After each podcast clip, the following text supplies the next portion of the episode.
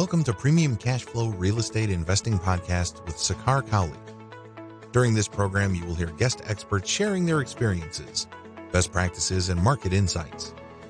We discuss investing in multifamily apartment complexes and how a busy professional can passively invest hassle free in various opportunities.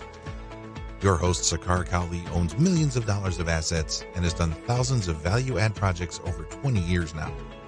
So listen in for insights Here's your host, Sakar Cowley.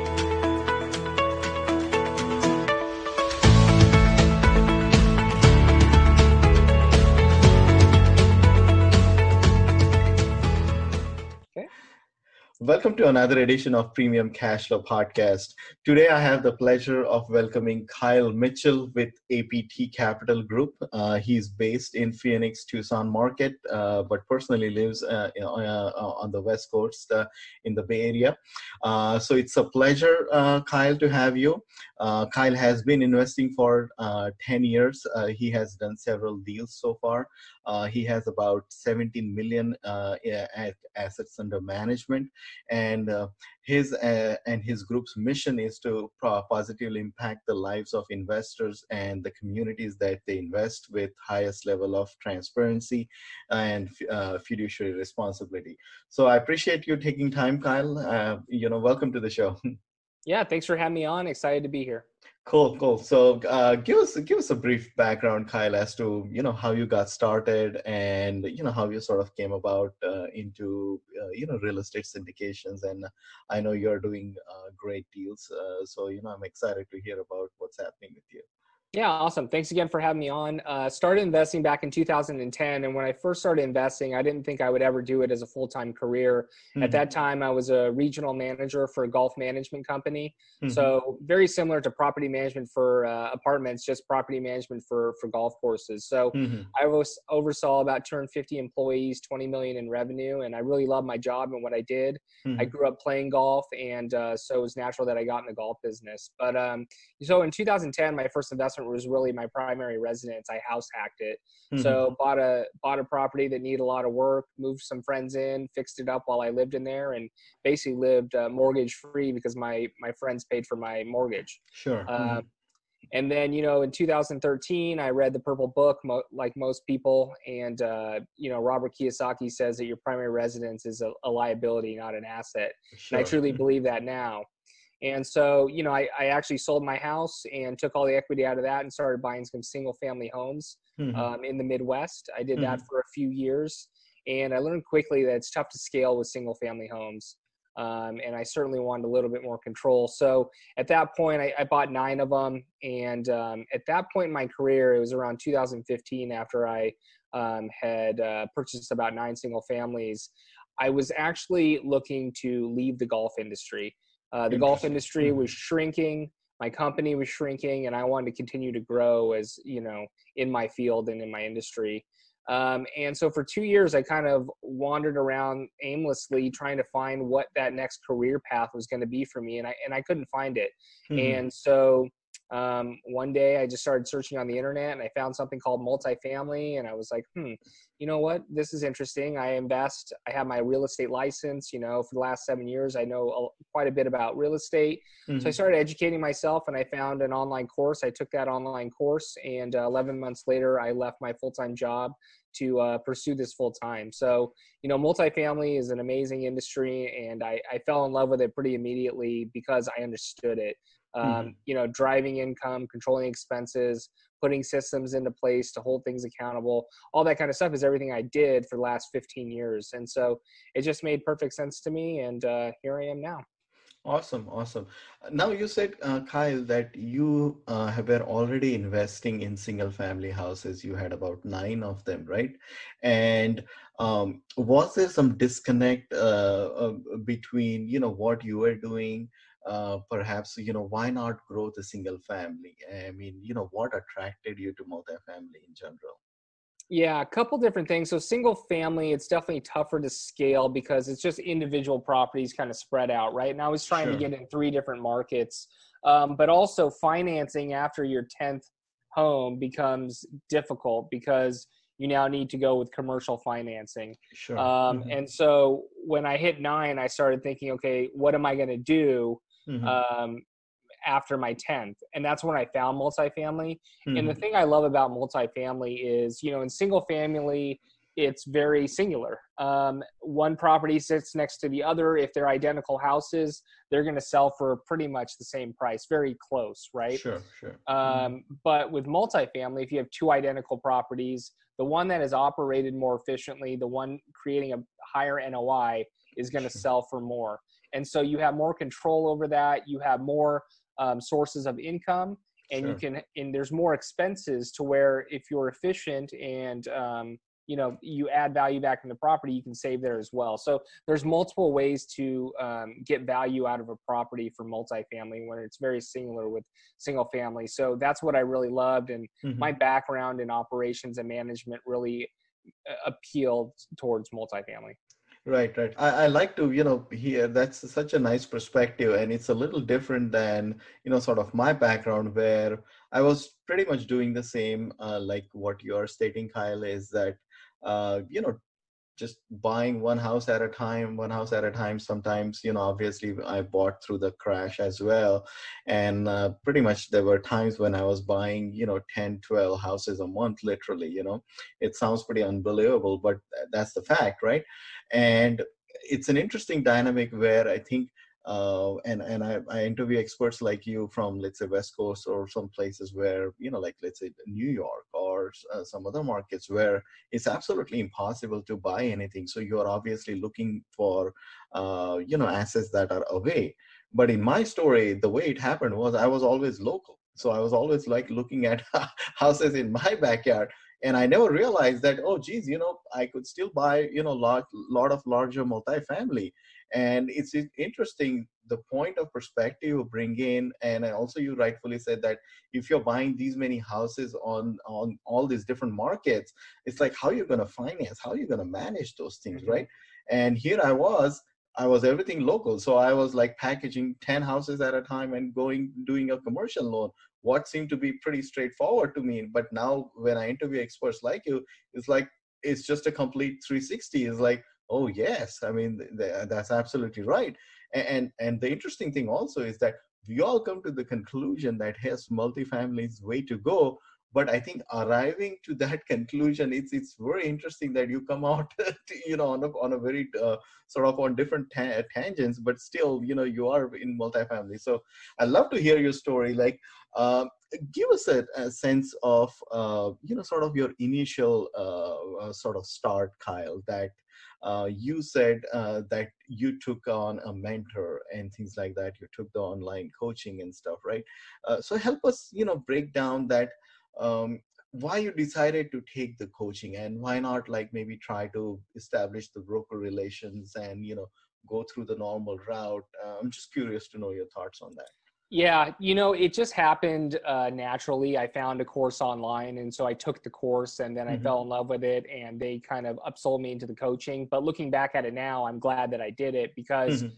multifamily is operating multi-million dollar businesses. When you buy an apartment building, you're buying a business. sure When you're buying a single family home, you can do that on your own. You know, you can Sure. figure it out on your own. Mhm. But, you know, especially in our model where we're doing syndications, we're raising funds from passive investors. We we have a responsibility to our investors and their money. And so you need to be absolutely highly Mhm. educated. But there's so many different moving pieces with multifamily that, you know, if you're not educated, you can lose a lot of money. It's it's it's a big boys game for sure. We're talking about millions and millions of dollars. We're Sure. not buying a single family home for forty to seventy thousand dollars. So, you know, I encourage anyone out there or, you know, that they should get educated first. I mean, especially with multifamily. So, you know, I'm glad we took that route and, and we were with um, that coaching program for a year and we didn't do our first deal for a year and a half, you know. Mhm. So we spent the first 12 months really educating ourselves, making sure that we understood what we were getting into, the benefits, the risks, um, all those types of things. And then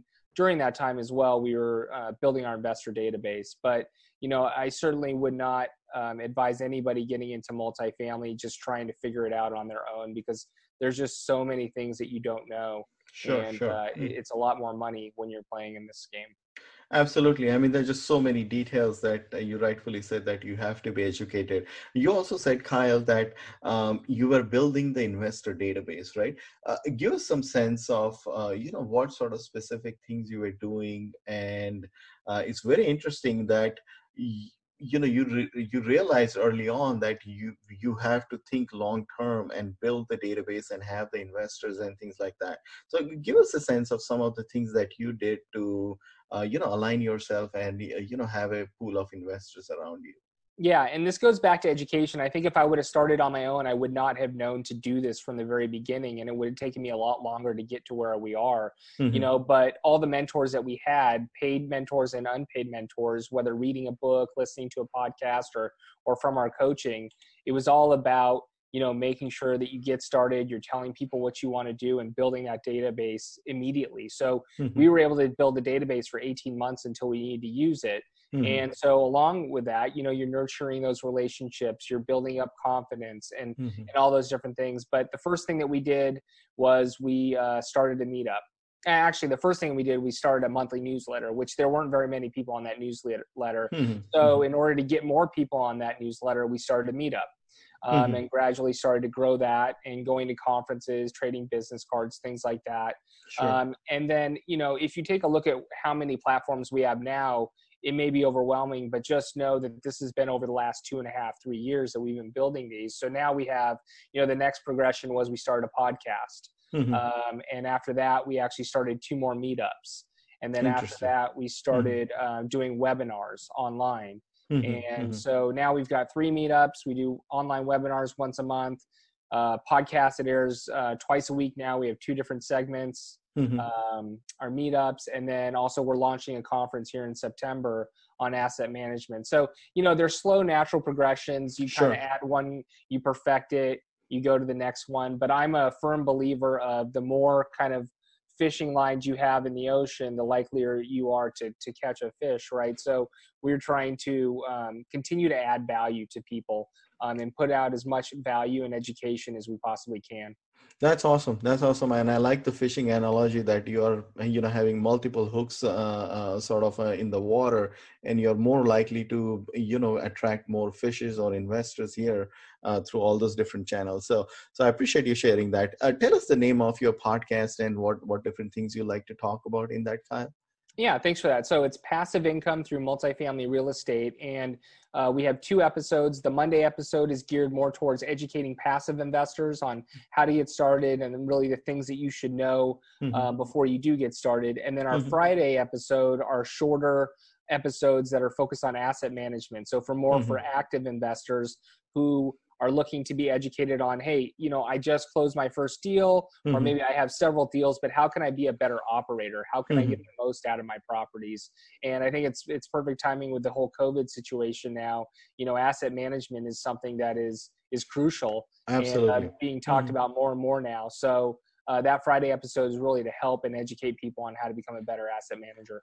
Absolutely, absolutely, and and I think uh, you rightfully said that with COVID hitting, I think that was one of the overlooked areas all the time that like mm-hmm. nobody really wanted to talk about, but it's such a uh, central piece. Like I, I mean, I always feel that property management and asset management are just two strong pillars. You know, that kind of you know keep the glue going. You know, absolutely.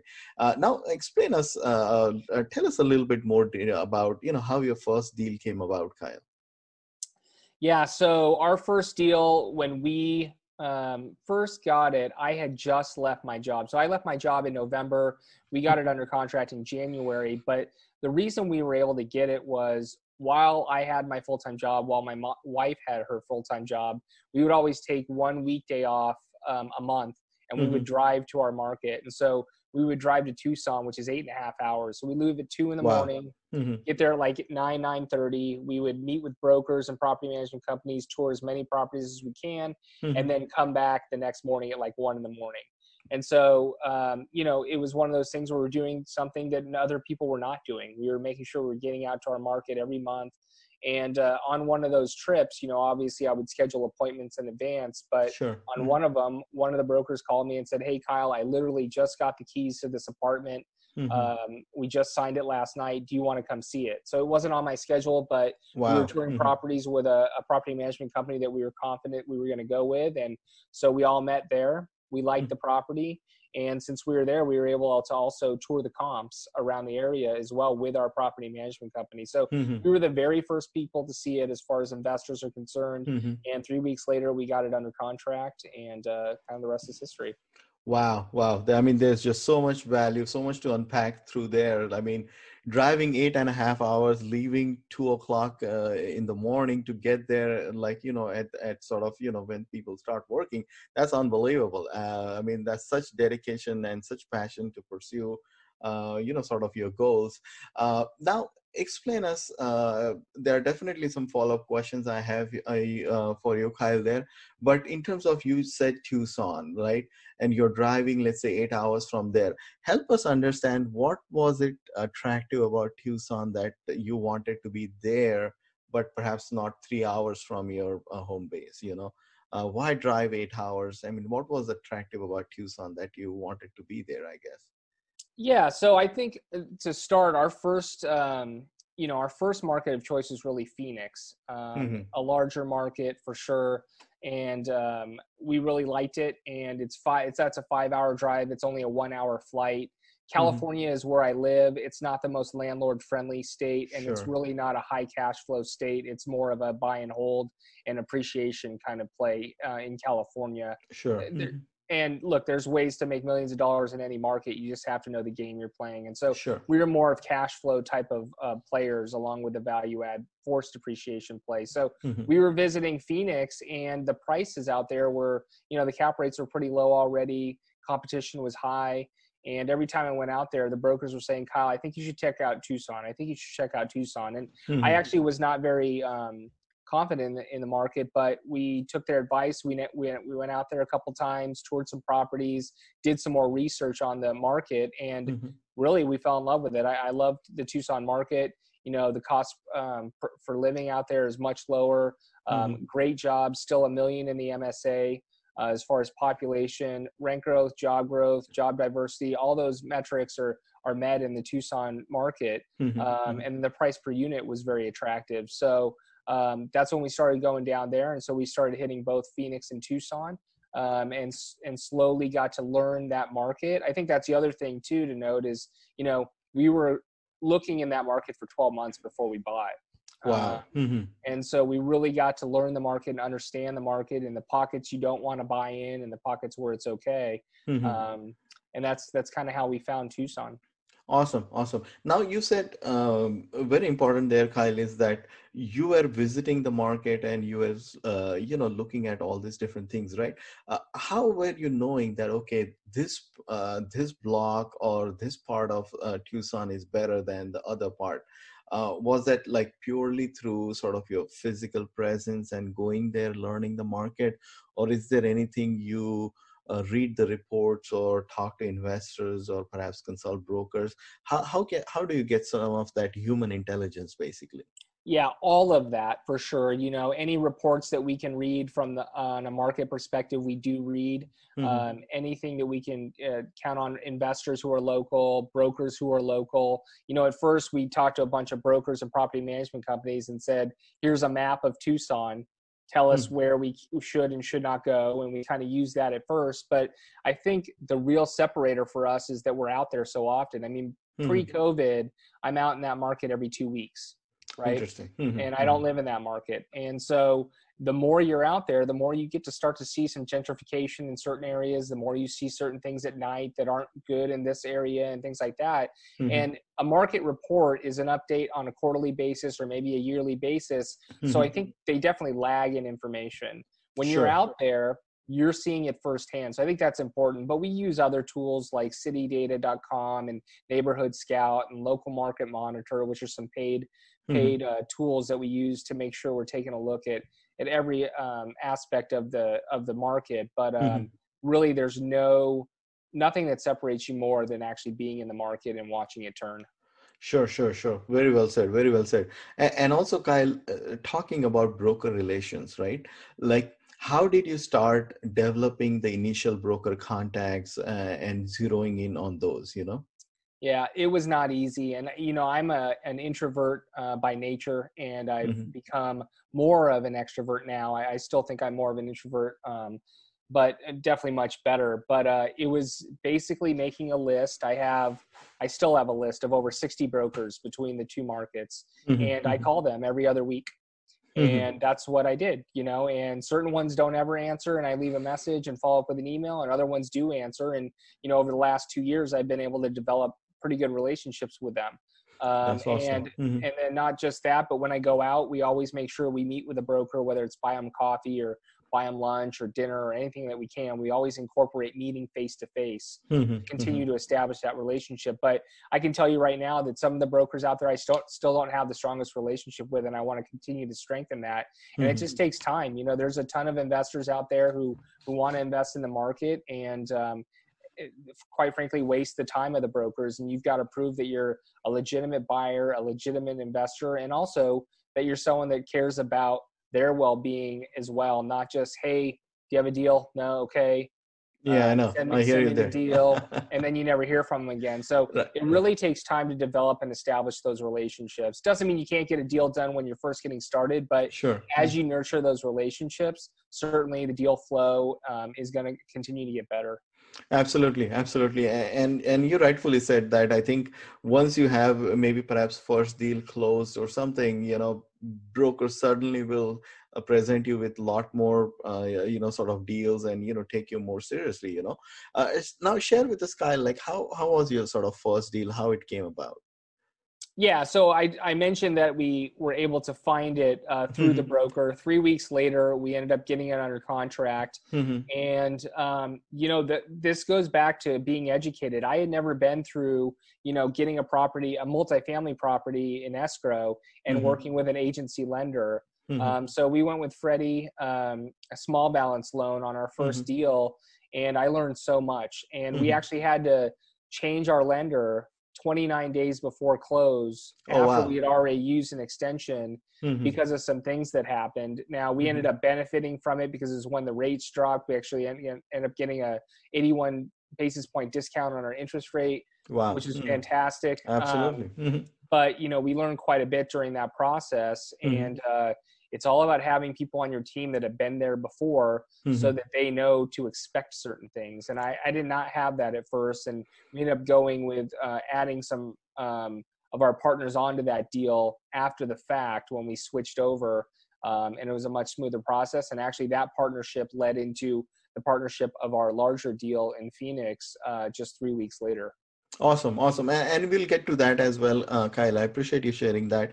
Um, now, Kyle, uh, what were some of the things that you said that you you ended up changing the lender? Was that something that the lender was difficult, or you were not getting the terms you were desiring? What was about it? Yeah, so we used a, a broker for for the lender, um, and so this um, particular broker, they're very popular, and I just think that number one, my my inexperience when I first got started mm-hmm. in this environment coupled with a little bit of miscommunication mm-hmm. resulted in us having to change but basically what happened is we were going to do this deal all ourselves and when i say my, ourselves it was my wife and i and our I parents see. were going to sign on the loan mm-hmm. and we were going to raise the funds and do everything on our own Mm-hmm. Um, How much was the loan size and the total, like sort of the, uh, let's say the capital needed or purchase price and all that? Uh, yeah, the raise was right at a million. The purchase price is 1.65. Okay, got it. Mm-hmm. Smaller deal, 42 unit deal. So we mm-hmm. felt like we were well prepared to, to do that. But as a backup, what we told the lender was, look, if we do not feel comfortable that we can raise the full amount in the first couple of weeks, we're, we're going to, excuse me, test it out. We're not there then we want to bring on a partner to help out with with mm-hmm. everything you know mm-hmm. sign on the loan asset manage and then raise the rest of the capital mm-hmm. and they mm-hmm. said okay but i did that over the phone verbally i did not have any email communication over it mm-hmm. so mm-hmm. three weeks in you know we were about halfway raised and i was feeling like we could get there but i wasn't 100% confident so i said you know what right now it's just better to make sure we can close than mm-hmm. to take the deal on all by ourselves. So we already mm-hmm. had two other partners that we were looking at other deals together. I just happened to bring this one under contract just before that. Mm-hmm. And so they were interested in coming on the deal. Um, and I was told by the lender, sorry, it's too late. We've already submitted your application to Freddie Mac and there's nothing we can do. They don't want to re-underwrite the deal. Oh boy! And mm-hmm. so mm-hmm. I begged them for three weeks actually, um, mm-hmm. and they said no, no, no, no, no. And I said, okay, well, I don't have another choice. I have to bail on you guys because I don't want to number one risk our investors' capital, and number sure. two not be able to close on this loan. So mm-hmm. it was literally a hail mary. It was a Friday night. It was 4 p.m. in California, and my business partner said, "Hey, look, I I've never met this guy, but I've heard of his name. Let me look up his number online. He was able to find his number online, and he was in New York. Mm-hmm. This guy walking off a cruise ship uh-huh. at seven o'clock, or actually it was seven o'clock our time, ten o'clock their time. Oh boy! And he, and he answered. Oh, nice. And he said, and he said, "Look, by the end of the I need you." yeah, yeah. And he said, "Look, send this stuff over. I'll take a look at this weekend. I'll get you an answer by Monday." On Sunday evening, he said, "We can do this. We'll close in 29 days." It ended up being a, a Fannie Mae loan and um, we had to trust him. It was a hail mary. I, mm-hmm. I, never want to be put in that position again. We closed right on the dot in the closing time, and 29 days later. Mm-hmm. Um, but it was really about the communication, and we didn't get it in writing from the lender. The, the thing that w- really was disappointing is that when on the last day when we said, "Okay, we are going to switch lenders," sorry, they said, "Okay, we can do it now." Oh. And that really is something that upset me because the three weeks that I was begging them, it was a very stressful time. It was our first deal, wasn't sure if we were going to get it closed. And so, you know, that's where it really goes back to being educated or having sure. a team member that is educated because we could have saved ourselves a lot of time, stress, um, being with someone that, that was educated in that. No, I agree with you. I think there are just some of these so many nuances are there within the process and you know what lenders are doing and you don't know how it impacts to the total picture of the thing. And, and you rightfully said that i think surrounding with like the like-minded people or you know having a coach uh, next to you to kind of see some of those uh, hidden turns as i call it sometimes uh, those are the things you have to watch for. Now just shifting gears a little bit uh, uh kyle here you said uh, your next deal was a much larger 15 million dollar deal mm-hmm. you just alluded to. Um, I mean, it sounds pretty good to be true that you know within three four weeks here you are mm-hmm. just doing another uh, like a monster deal like almost uh, you know 10 times the size right uh, give us some sense of you know how it came about uh, and uh, i mean i'm just um, uh, i just i'm just trying to grasp myself it's just just too good to be true. yeah, no, uh, for sure. They always say the law of the first deal. You know, once you do that first deal, more deals will come. And um, three weeks after we closed on our first property, mm-hmm. one of my partners that we brought on to that first property, he has property in Phoenix already. And so oh, he, called, he mm-hmm. called me and he said, Hey, Kyle, I got this deal. It's not up to market yet. We've got about a week to get a sneak peek. Mm-hmm. And he has a full time job, and he knew I did this full time. He said, "Hey, look, underwrite it. I think it has you know some um, some positive things about it. Mm-hmm. So mm-hmm. we underwrote it, and then me and my other business partner were out there the next day touring it. Mm-hmm. The next day we made an offer, and it was under contract. And so uh, it happened extremely quickly. But again, the one thing that we did is we didn't waste any time. We drove out there. We showed the broker that we were very interested and that mm-hmm. we were serious. And the biggest benefit was that one of our um, partners had closed two deals with this brokerage. And so sure. they were mm-hmm. able to have that relationship where they were able to see it before it went to market. So that's awesome. You know there's there's definitely that mutual trust that okay yes these guys are legit. And i think uh, you rightfully said that you acted with speed and that speed sometimes can save you thousands hundreds of thousands of dollars you know yeah 100% especially in a hot market right? If you're not acting on it quickly um, you know you're you're at a disadvantage and likely will lose out on a deal. Sure sure. Uh, give us some specifics as to you know how many units what sort of uh, rent numbers and things like that on that uh, kyle? Yep so this one's 128 units in phoenix uh, about a 15 million dollar deal and uh, majority two beds one bath so mm-hmm. the rents right now we're getting above 1200 about 1250 on those two bedrooms mm-hmm. the average weighted is around 800 oh, wow. Um, when we mm-hmm. when we bought it. So you know mm-hmm. anywhere between a three hundred to uh, three hundred fifty to four hundred dollar rent bump on the two bedrooms. So wow, that's um, that's impressive. Mm-hmm. Yeah. So the one thing we did is add washer dryers. I think, um, which is mm-hmm. important right now, and uh, in that market. Um, and definitely uh, there's demand for it. But uh, the previous syndic- uh, previous owner was a syndicator actually, um, mm-hmm. and was just at the end of their business plan. And that market had appreciated so much mm-hmm. um, over the last five years, he really didn't have to fully execute his business plan in mm. order to get the end result. Sure, sure. So, so there was definitely some uh, what do you call some money left on the table. Yeah, uh, meat left on say. the bone for sure. sure. Mm-hmm, mm-hmm. Mm-hmm. Interesting, interesting. So now, how do you take on these projects, Kyle, in terms of the value adds or some of the renovations that you're doing? G- give us some philosophy as to um, you know how you go about it. What are like as soon as you uh, let's say acquire the asset what sort of immediate things you're doing just to you know kind of make yourself visible of sorts? Yeah i think you hit it on the head right there. Make ourselves visible right? Make sure the current resident base uh, knows that we're going there to improve the property, to put mm-hmm. money back into the property, and to make it a better property for them to live at. And mm-hmm. then number two, any new residents seeing things changing as well. So mm-hmm. I think mm-hmm. that, you know, a lot of value add is on interior renovations, but we mm-hmm. don't focus on that first. The thing that we really like to focus on is exterior and curb appeal. So, mm-hmm. you know, on this property in Phoenix, we hit the the outside signage and the landscaping. It's the first thing that you see Mm-hmm. signage around the property, things like that, cleaning it up, painting. Uh, those are all things that we really like to focus on so that when you're walking around, you can see that this property is well maintained, well kept, and they care about the property.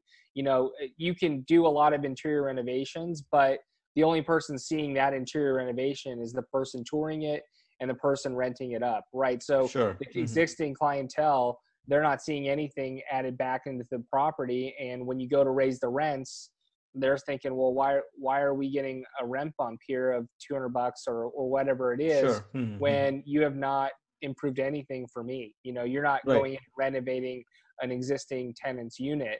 Mm-hmm. So uh, I think it's really important, depending on the property that you're buying, is to really focus first on deferred maintenance because that's really going to uh, reduce your expenses, and then exterior curb appeal.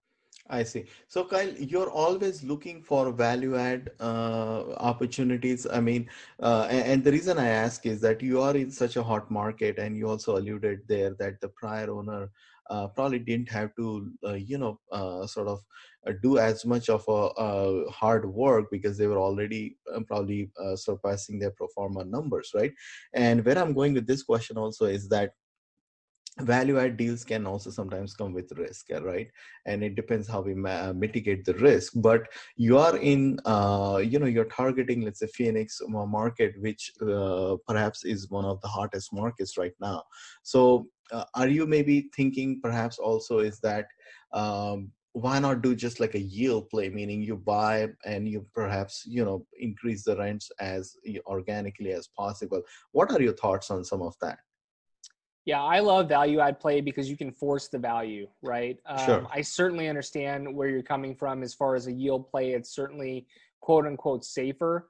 Mm-hmm. Um, but you know, we're not going in there doing heavy value adds. We're mm-hmm. still purchasing properties that cash flow on day one sure. with the new debt on them. So mm-hmm. I think our our um, business model is value add, but it's a mm-hmm. hybrid between cash flow and or a yield play and a mm-hmm. value add play mm-hmm. where you know we're not going in and we're not vacating a property uh, we're not putting in 30 40 grand a unit and completely rebuilding it sure. Um, mm-hmm. so it's definitely a hybrid between a yield play and a value add play but i just love the sense that you have the option to force value um, at a property now that's where knowing your market knowing the neighborhood where you're buying and really not being the first to test the market is important we're not going into an area where they've never achieved these types of rents before mm-hmm. and mm-hmm. they've never achieved these types of interior renovations before other people are already doing it and we're modeling after those and sure. then mm-hmm. obviously implementing our systems and our operations experience to uh, better drive the NOI and get a more efficient uh, business running. So,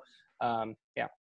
Got it, got it. And and and I guess it's it's safe to say that you are relying on the expertise of the property management company to kind of give you the assurance that hey, if you renovate to such and such extent, this is the sort of the rent differential that you would uh, uh, achieve. Uh, would that be a correct statement, Kyle?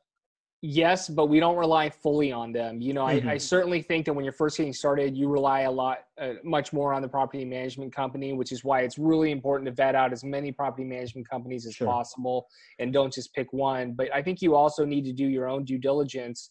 And so we tour a ton of properties in the local area to really see where our comps are. We don't just go online and get our comps. We walk them, we tour them, we shop them, we understand what our competition is looking like.